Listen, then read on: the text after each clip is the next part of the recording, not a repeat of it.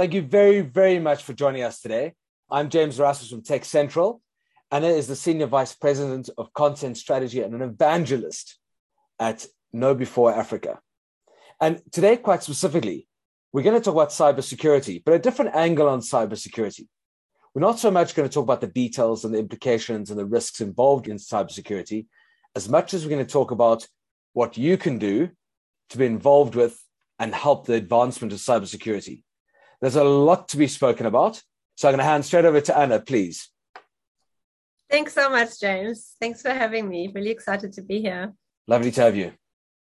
So, and can yeah, you tell I mean, us a bit more about what the plans are and what Before are doing, KnowBe4 quite specifically, around identifying opportunities in the market for potential hires? Yeah, so maybe quickly to you know, KnowBe4 is a company that specializes in security awareness and training mm. and helping companies to build their security culture.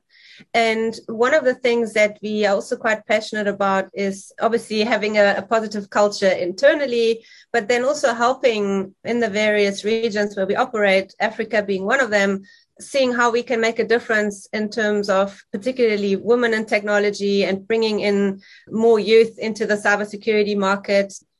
It's an area where, on a global scale, not just in South Africa or in Africa, we have massive opportunities in terms of vacancies that can't be filled. We can't find the skills anywhere. We need to upskill more, which in some way, I mean, it's obviously a challenge, but it's also an opportunity if we consider that we have a large youth unemployment in South Africa and other areas on the continent.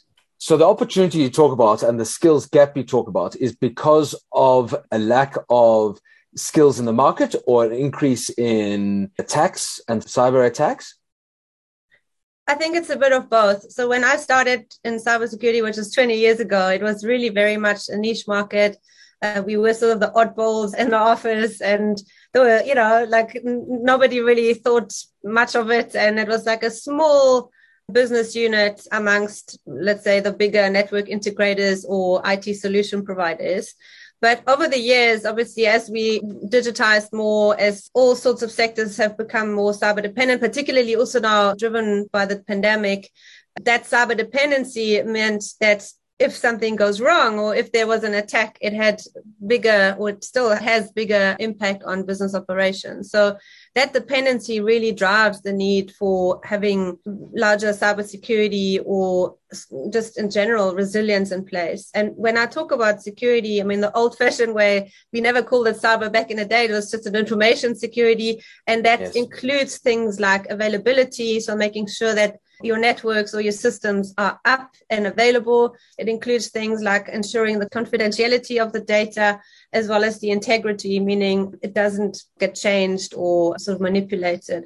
And those three pillars really make up traditionally what when we talk about security and that obviously has a whole lot of sort of pillars underneath that that you can brush with the same cybersecurity well brush in a way yeah Sure. And what I'm also understanding is that you know you might have a information security BCom or a business science degree that doesn't necessarily lend yourself to be the right person to deliver on this need.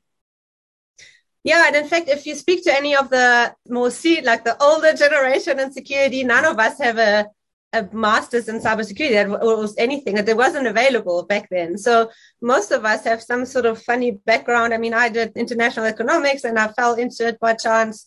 A lot of my engineering colleagues, they've come from, you know, they've computer science or something like that. But most of the security knowledge you sort of gain through the experience on the job. There's a lot of certificates that you can sign up for or courses, but yeah it's, it doesn't necessarily and this is what i think is so fascinating about our industry is you don't have to be a cybersecurity expert in order to find a job in cybersecurity because it's so diverse. You know you could be really into let's say data analytics for example. You can't do that unless you understand you know if you also look at data integrity and availability. So somehow the security part is actually a prerequisite of whatever you end up doing. And if you can combine your passion for, let's say, again, data analytics, and then you also add in a few security courses or certificates, mm. you become really valuable to the market because you do both, you know, you understand both in an area where there's a need for both. Same goes to with AI or any of the other emerging technologies. Something I generally, I always, when I speak to younger people, I always say, well, look at something that you're good at or interested in, and then combine it with a cybersecurity domain. Because, you know, let's say, for example, your background is in psychology and you really enjoy people and all of that. Now, if you then combine that with what we are doing with the security awareness and the security culture side of things, that's really where we need people with those kind of backgrounds. So I think it really lends itself. And unfortunately, a lot of the universities or the youngsters considering a career, they they're not necessarily aware that there's such a vast industry with all these different job opportunities. You know, they just think our oh, security must be a guy with a hoodie and it's ones and zeros, but you know, it, it's no. not. It, it couldn't be further from the truth. Like there's so many different jobs, like cloud cloud security, for example, is huge. You know, it's one of the biggest areas where people need skills. Is because everyone is moving into the cloud or is in the cloud, and 90% of the breaches or the problems that are happening in the cloud is not because the cloud service provider has been hacked or uh, is insecure. It's because the people who set it up are not adequately skilled and then they misconfigure something, they forget something, they, you know, they just, I don't know, they leave like these uh, buckets up without access control. And that's how data breaches happen. It's in most human cases, error. Human error. Yeah, exactly. Absolutely. Yeah. and this is fascinating. And I'm definitely hearing this from two different angles.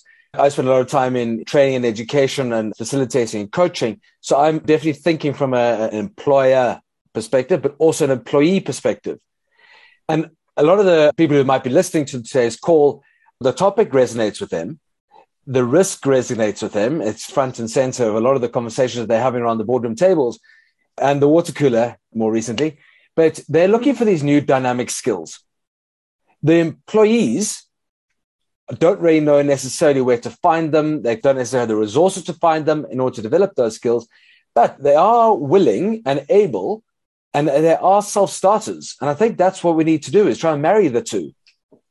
Yes. And I think it's great that you mentioned that, James, because I think it was in December we ran a survey across South African corporates or enterprise organizations rather um, yeah. about what type of skills do they particularly need or would they hire junior resources right now from a security point of view? And like you know i mentioned cloud security that's one of the areas where there's a huge demand also in sort of threat and analysis or soc engineers that kind of thing yeah. but what was really interesting is you know when we then said okay what type of skills or expertise do you require and then obviously they mentioned a few certificates but the number one thing that they're looking out for is that self-starter attitude it's the positive uh, willingness to learn more that ability to study by yourself mm. you know to go the extra mile and ask questions, do problem solving. That is more important than the actual experience or the certificate. And if sure. you are interested and curious, and this is, I think, the most important prerequisite is curiosity because you know that field changes all the time. And i mean like i said to you before i've been in it for 20 years but i'm still a complete beginner. Every day i have to learn new things because it changes all the time. Mm-hmm. and if you enjoy that if you enjoy learning then it's such an awesome field to get into. And what i would do if i was an employee in a company let's say, and I'm interested in the security space. It sounds cool, but I'm not quite sure where to start. The first thing I would do is go to your IT department and the security department and just speak to them and say, look, I know that you're all fighting fires. Where do you have a gap at the moment? Like, what is it that you're needing most? And yes, I may not have those skills yet, but maybe I can look up on Cybrary. That's a good resource where you can self you know you, you do these courses by self-teaching yourself or udemy mm. and start skilling yourself up and then showing them that you're interested and maybe even on a voluntary basis get involved. And then i'll probably in a few weeks or a few months they will want to hire you because they need the people and they can't find them. And that self-starter that self-motivation that initiative is what we need in this space. We need someone to say i don't know but i'm willing to find out because that's, that's arguably that's arguably one of the strongest skills is that forensic ability and the willingness to investigate. And what I also understand is that there are a lot of people in organizations who are given titles. They then assume that is their only role. But cybersecurity is actually everybody's role. Exactly. Yes. And I mean, that's so true. Like, if we consider that, again, if you look at any form of attack, whether it's a data breach, whether it's a ransomware or cyber extortion attack, the number one way how these guys get in, I mean, there's three major attack vectors but the one of the top three is consistently the human element. So it's through social engineering or hacking the human how initially the criminals or the adversaries get in be hmm. that through a phishing email. Lately, what's quite fashionable is they combine a phishing email with a phone call to trick you into handing over your multi-factor authentication or OTP. But it's often targeted at the human, not because the human is the weakest link. That's not it. It's because it's just easier for the criminals to try it that way than try to break through sophisticated technology. So we are the most attacked vector or the most targeted vector. And because of that, the security teams, you know, yes, they have technology in place that already defends 90% of what's out there. But that last sort of 10% is where we come in as the people and the human firewall, so to speak. And in fact, the other day I spoke with a CISO of one of the bigger retail chains and we were chatting about making use of the colleagues and employees as an extension of the security team and calling it the human intelligence because we do have that, you know, rather than artificial intelligence. If mm. everybody could consider how important we are in this chain by defending against these attacks, and use our critical thinking and not clicking on stuff when it comes in, you know, being mindful and not being distracted and all of that, you know, yes. how important it is to actually, this is also, um, I'm, jumping now across a little bit, but mm. this is where digital wellness and general health and wellness and being present and in the moment is so important, not just for your wellness, obviously, but also to keep the company safe or yourself safe from con artists, scammers, cybersecurity attacks, etc. So it's a, hmm. quite an interesting sort of triangle if you consider that. It is, and it goes back to the word responsibility. And I think we can also learn a lot from each other. You know, you talk about youth; they are perhaps more technically savvy, but not necessarily as precious about their own data as I might be as someone who's not necessarily a youth anymore. But what I might yep. be able to do is look at learning from them and mentoring and behaving as a role model but also learning from them at the same time, because I'm sure we've got a lot of skills to share across the different generations. Yeah, absolutely. And being mindful of the different audiences. So if I mm. do, it's not necessarily age, by the way, it's sometimes even personality traits. You know, there's actually oh. 10% of the population that doesn't matter whether you're old, young, rich, poor, whatever educational background, 10% of us are more susceptible to scams in general, online and offline. And it's just okay. the makeup of our personality traits. If you and and uh, I, I, can run you through it quickly because it's quite interesting. If you Thanks. highly neurotic, mm-hmm. if you low on conscientiousness and low on openism, which is openness, which is linked to sort of curiosity again, if you have that combination, you're more likely to fall for phishing attacks or scams and you end up on a suckers list or a chronic scam victim. so well, it, yeah. it's very interesting you say this, and I was fascinated to listen to a webinar of yours recently because a lot of what I heard you talking about in that webinar was behaviors and values. And I'm an agile leadership coach, and I spend a lot of time mm-hmm. talking about agile. And in order to deliver in an agile way, one needs to get your behaviors and values right first. And I think the same applies to cybersecurity, attitude, cognition, communication. I think one of the things you mentioned was norms and responsibilities. Yes, exactly. You know, yeah. All of those things are often assumed or perhaps paid a bit of lip service to and just seen as the values of the organization or keywords in a set of compliance training. But if we can mentor people and actually create role models in organizations to help deliver on this, I think there's a huge market and a gap in the market that's going to be successfully filled and honored by the unemployment. When I say unemployment, the people are currently unemployed who might be looking for an opportunity. Yeah, absolutely. And, and all of those are elements of a good security culture. And I think the webinar that you were referring to, I, I did speak about the importance of, you know, you can only build a security culture if you understand what your current maturity level is and measure that. And one way of measuring oh. it is actually looking at criteria like attitude and responsibility, norms, all of those things. And particularly attitudes. You know, you can train until the cow comes home. If the people don't want to hear it, they have a negative attitude towards you, they will never change their behavior. So the first thing we would then have to do is assess, okay, are we dealing with a positive or negative attitude? If it's negative, what type of interventions can we use to change that? Like, how can we get someone who maybe thinks it's not my problem, it's the IT department's problem, I don't care? How can mm. we change that person's perception and bring them around, so to speak, on our side, and then do the necessary training or the necessary awareness intervention to get them to ultimately change their behavior. And I couldn't agree with you more. And I think that that's exactly why we positioned this conversation today. And I think there's a lot more that we can talk about. I think what we've done is really uncover the opportunity in the market, both for the employee, but also for the employer. I think there's definitely a role to be played where the unemployed can spend a bit of time in organizations, maybe mentoring or being mentored and seeing what the risks are out there. And I think that there's definitely a lot to be said for the education side to it, but also the handholding.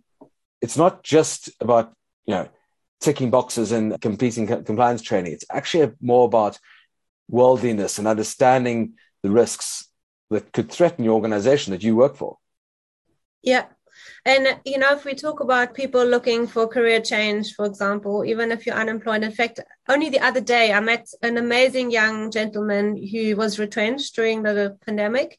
And in that year that he was retrenched, I mean, obviously he must have had some savings, but he didn't work in that year because he, he couldn't, but he took the time to do 13 certifications. 13 Brilliant. that's like more than one a month. And then he went out and you know just the fact that this this young man does that and is not being beaten up about um, i'm retrenched nobody wants me. No against all odds he invested in himself. He did those certifications and you know i wouldn't even like i wouldn't even be interested what type of certification. The fact that he did that makes him so you know hmm. attractive in terms of wow this guy has the right attitude, you know. And he now has a job, luckily, and he's very happy working for a security uh, provider. And the owner is very happy with his performance. And th- that's the kind of attitude that we need to see or that people are, will look for when they hire you. In fact, when I was still, I worked for Dimension Data for, for many years. That's where I started. And I remember when we did the hiring because we never we could never find the skills. So we always hired youngsters straight from university. In fact once even someone who didn't even go to university like mm. he was 19 years old or something. And we only hired for attitude and seeing how do they react you know when they've been thrown a curveball how do they mm. deal within a team under pressure. We gave them little projects to do as part of the interviewing process and how much effort did they put in there. So it's really um it, it's important. And, and most of those that came out on top that were hired, I mean, not just most, all of them are actually now really hotshot guys. They're in the States. There's one I think about Jason Howland. He, he started mm-hmm. from Fish Hoek, had no university degree, was this, you know, young boy who he got hired to be the spam administrator for one of our oh, really? customers like horrible job but within yeah. three months he already worked himself up and now he then he got poached by the americans to become the head of all the solutions architect in north america he's now at palo alto also some big shots guy at i don't know how old he is now 29 maybe but Lovely. it's really nice to see how you know mm. attitude can take you so far yeah and on that note, and I think you've really hit the nail on the head around attitude. Thank you very, very much for sharing that. And I know that you've also shared a number of interesting insights into the opportunities for African girls to join the cybersecurity industry, the importance of critical thinking, and other aspects around African and youth employment, quite specifically in Africa. So well done, and thank you very much. KnowBe4 Africa, a phenomenal organization that's clearly doing a lot in the right direction. Thank you for your your attitude Thank you for your time. Uh, thank you. and Anna Collard, James Erasmus from Tech Central, I really appreciate your time. And from Tech Central and all the listeners, thank you very, very much.